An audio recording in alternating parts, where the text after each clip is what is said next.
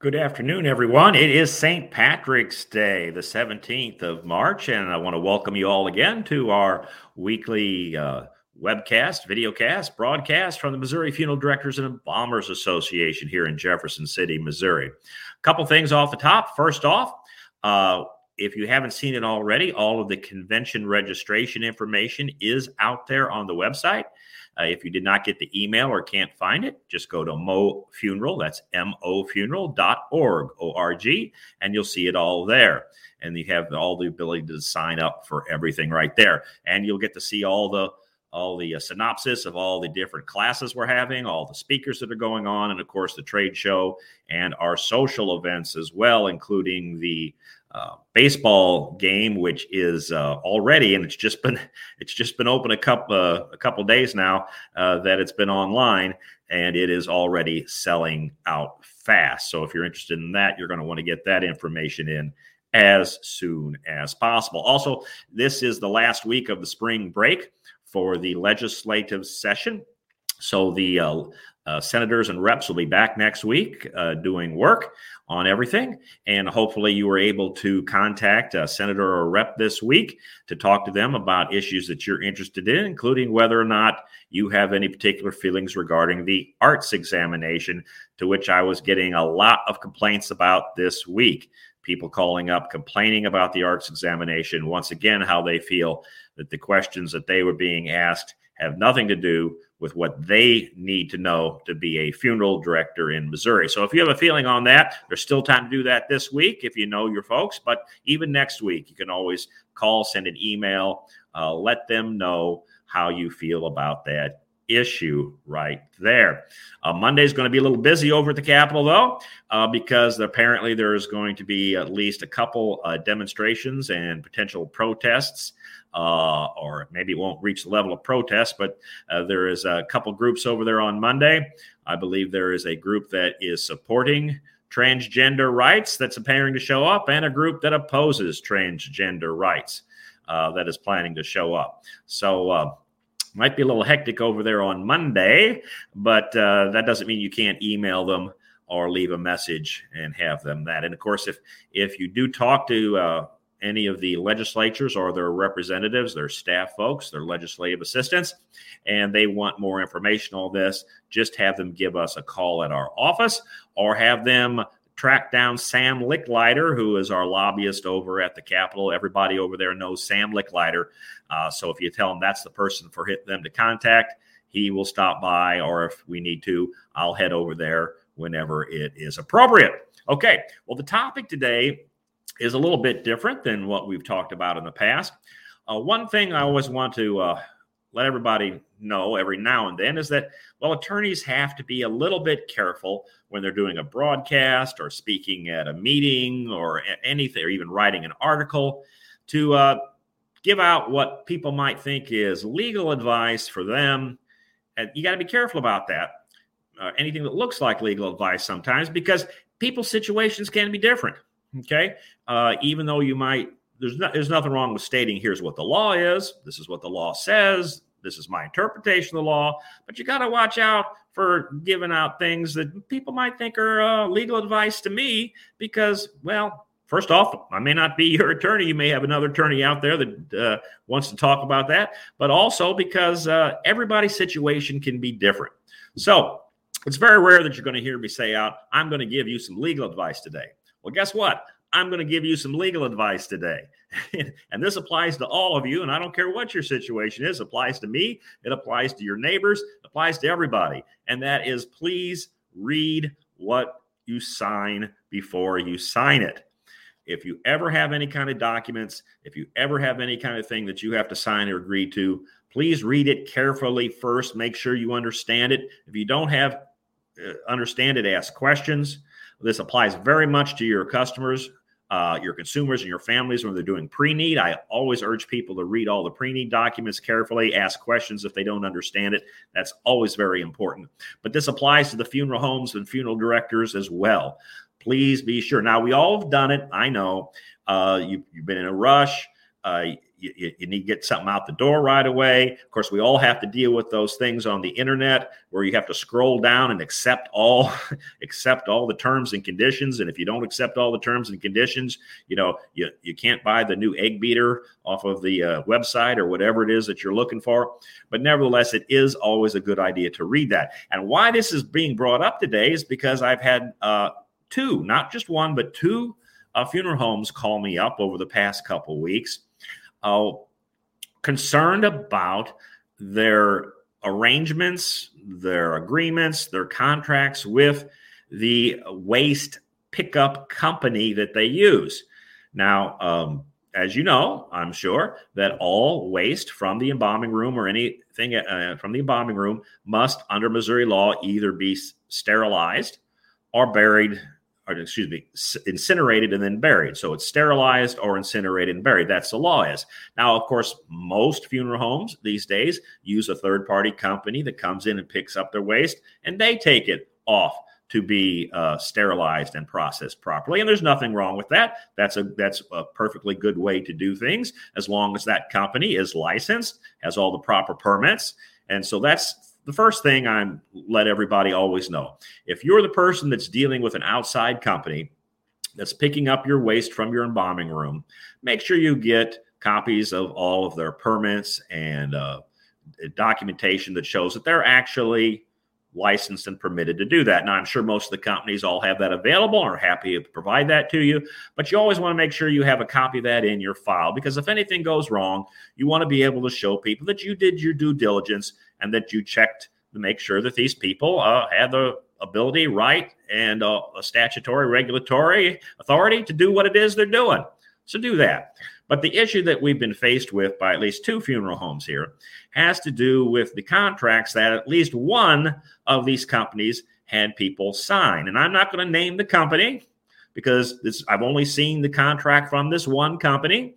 And it may be that the other companies have the exact same provisions. So I don't want to pick on one company, but I do want to uh, explain here was what the problem was. The funeral homes, both of them, had a contractual relationship with this company and they wanted to get out of it. They wanted to use somebody else. They thought it was too expensive. They didn't think, or they didn't think the service was good enough, or whatever. And they ran into the problem of the fine print in the uh, several pages of the contract. And that's why I urge you to read them carefully because here is the language. It's the same contract for both funeral homes. Um, here is the language that was concerning. Okay, I'm going to take my glasses off here. I'm going to read to you word for word so nobody can say I didn't read it properly. And this is on the terms and pricing provisions of the contract for the waste removal company. It says, subject to the provisions below, the term of this agreement shall be 60 months from the effective date. That's five years. So you're signing this contract, you're saying that you're going to use this company for five years. That's a long time. Um, and then it says this agreement shall automatically renew for successive terms equal to the original term. So that's another five years. Automatically goes another five years unless either party has given 60 days notice in writing during the six month period prior to the renewal date of its desire to terminate this agreement. So that's a fairly narrow window. It has to be at least 60 days before uh, the renewal date, but still with, with, with, but no sooner than six months before the end of the uh, renewal date. Okay. Uh, so uh, you've got a window there of just a couple months, a few months, uh, where if you wanted to terminate this at the end of the five year period, you would be able to terminate it under the terms of this provision of the contract. So that's uh, that's one issue there. It's a five year term on this one here anyway, pretty long, and it automatic renews. And if you don't pay attention, and all of a sudden you realize, oops, um, this renews at the end of the month, well, according to the terms of this, it's too late to cancel it because that's not a 60 days notice before the end of the term. And that's what it says right there. Uh, prior to the renewal date of the, of the desire to terminate the agreement. So, uh, if you do have one of these, make and you're uh, thinking that you ever want to terminate it, make sure you mark big on the calendar Here's the renewal date. Here's the six months before the renewal date. Here's the 60 days before the end of the renewal date. And this is the period of time that we better give written notice if you want to get out of it. So that's something there. Um, then, also in this same paragraph, it talks about pricing. And it says this company reserves the right to adjust the contract price to account for operational changes as implements to comply with documented changes in the law, to cover increases in cost of fuel, insurance, residue disposal, or otherwise address cost escalation. This gives this company the right to, on its own, raise the price it charges you if they feel their costs are going up or if they have more regula- regulatory or um, increases uh, to comply with the changes in the law, cost of fuel, insurance, and all those things. Of course, fuel's been going up. Insurance, I'm sure, for many companies is going up. Um, but the otherwise address cost escalation is pretty broad. It's a pretty broad term there. Okay, so the, you're you're with this company for five years. You can't get out of the agreement during that five year period. It will automatically renew to you renew unless you do the uh, notice of termination within the window that you're allowed to terminate. And this company can raise prices at least on the face of this at their discretion for a number of different reasons. And if you don't like that well that's something you might as well address with the representative before you sign an agreement like this. Now what if you do terminate and you in violation of this provision? You just say hey stop coming here. We're not going to use you anymore. We're going to use another company. We're going to do something different with this. Well there's a termination clause in this same paragraph and it says right here in the event customer terminates his agreement prior to the expiration term or fails to perform any of its obligations under this agreement this company without limitation has all its rights and equity and all everything else um, and their liquidated damages that they can charge you under this agreement equal to 50% of the customer's average monthly charge multiplied by the number of months, including partial months, remaining until the expiration date of the then current term thereof. So Let's say you had this five year agreement, and I'm just going to make up some numbers here, and you're paying this company $2,000 a month. I don't know what the average is out there that the folks charge, uh, but I'm just 2000 makes it easy for me to do this example. So let's pay your say you're paying this company $2000 a month and you have 2 years left on the deal and you tell them I don't want to use you anymore. Well, this company under this provision if they enforce this provision, could charge you $24,000 as a termination fee. $24,000 as a termination fee because that's half of your monthly bill, average bill, multiplied by the 24 months that are still left on the agreement in my example. That's a pretty big, that's pretty steep uh, payment to get out of the deal. And if you're not happy with that, again, that's something you want to consider and talk about before you sign the agreement. Um, Another interesting part of this, however, I noted, is that this company, even though the funeral home in this example is locked in for five years and can't get out of it until close to the end of the five years and has to be in that window, it says right here that this company shall have the right to terminate this agreement at any time by giving the customer at least 60 days notice in the event it is unable to continue performing its obligations under this agreement due to the suspension, revocation, cancellation, or termination of any permit required to perform this agreement, or in the event that a change in any law or regulation makes it impractical or uneconomical in this company's sole discretion to continue performing this agreement. So, if in their sole discretion, there's something out there that makes this uneconomical for them, they can give you 60 days notice and they're out.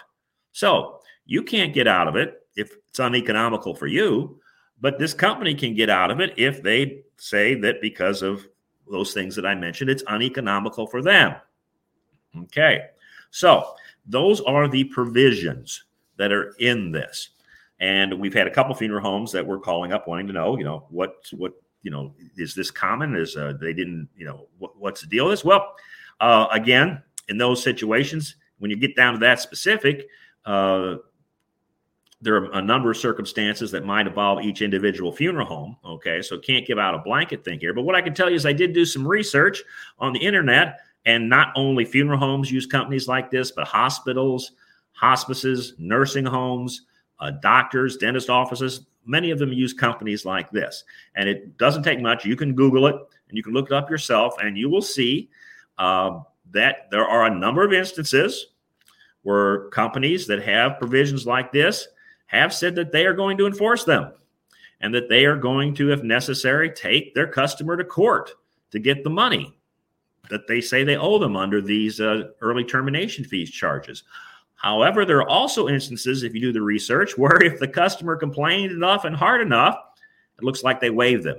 Now, that's obviously on a case by case basis. It might depend on what part of the country you're in. It might depend who your representative is. It might depend what their business in the area is, a whole lot of things. Your mileage is going to vary. Can't tell you one way or the other what would happen with you individually on that. But I can tell you that there are some companies, doctors, hospitals, things like that, who have complained about this. And it looks like some of them have gotten them waived by complaining about it. I bet you some of them haven't as well. So the important thing, though, is before you get into this situation, uh, before you sign something, take a look at all of these provisions. And I don't know if you have any bargaining authority with or uh, power with the people that are presenting these to you, but as I always say, you don't get if you don't ask. So if you're signing up with a company, particularly one that you've never dealt with before, and it says that you're locked in for five years, doesn't hurt to ask the representative to say, well, wait a minute. How about I try you for one year? Let's do a one year deal and I'll see if I like you at the end of this year. And if so, well, then maybe we'll do something more. Okay. But to lock in for five years where it's automatically renewed for five years, you may not like that. And again, it's a business decision. You have to decide whether you like that arrangement or not. But the important thing is, whatever your business decision is, I hope you know what the business decision is before you get to a problem where you're unhappy with it.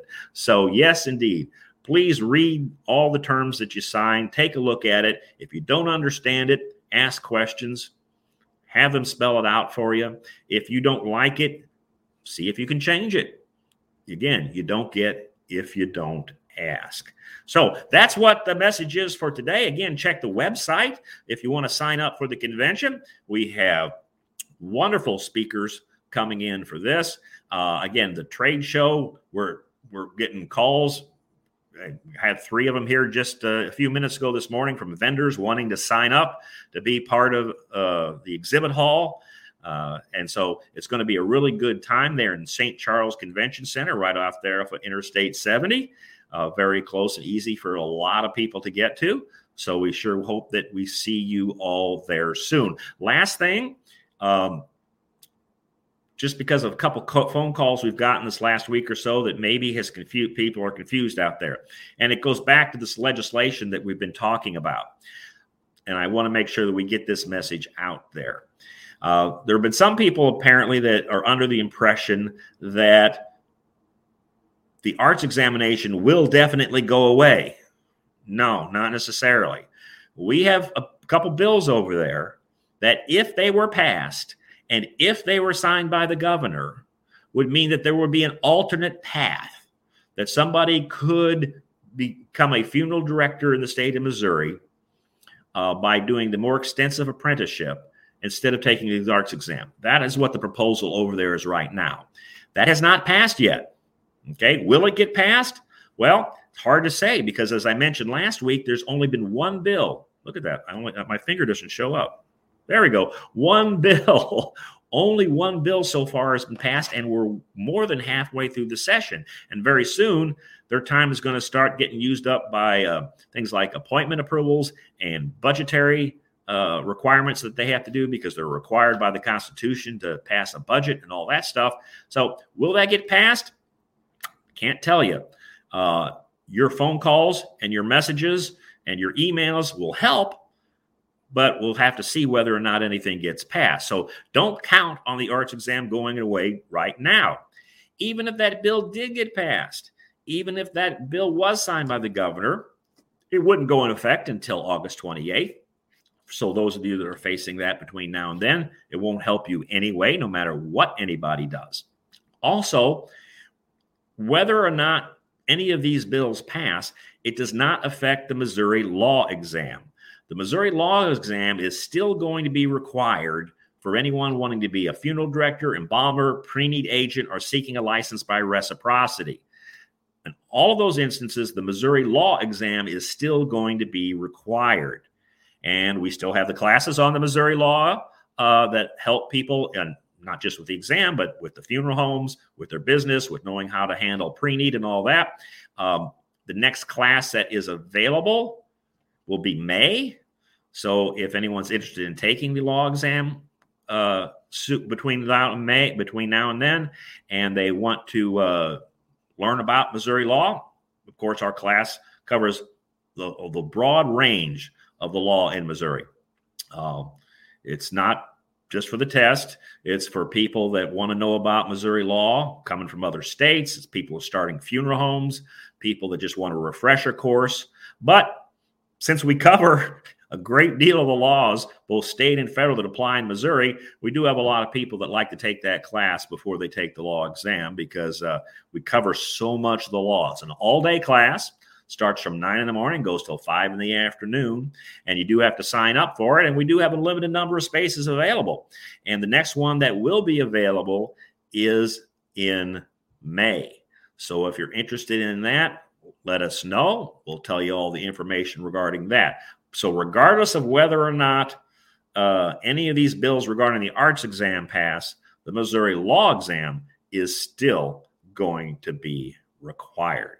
So that's the news for today. I hope everyone has a wonderful and very safe St. Patrick's Day. Remember, this is a lot of people when uh, times out there that they imbibe a little too much. Uh, take an Uber, take a cab if you uh, have anything to drink. Literally behind me, where I'm speaking right now, is the Missouri offices of the Mothers Against Drunk Driving. I used to be the executive director of the mothers against drunk driving here in the state of Missouri. So it is a uh, important issue to me that we have people out there that are safe, uh, sober if you're driving. Don't drink if you're going to drive. Don't drive if you've been drinking. We want everybody to be back here next week. A week from now, we will have our very next broadcast, unless something strange happens over at the Capitol. So until then, and especially tonight, stay safe.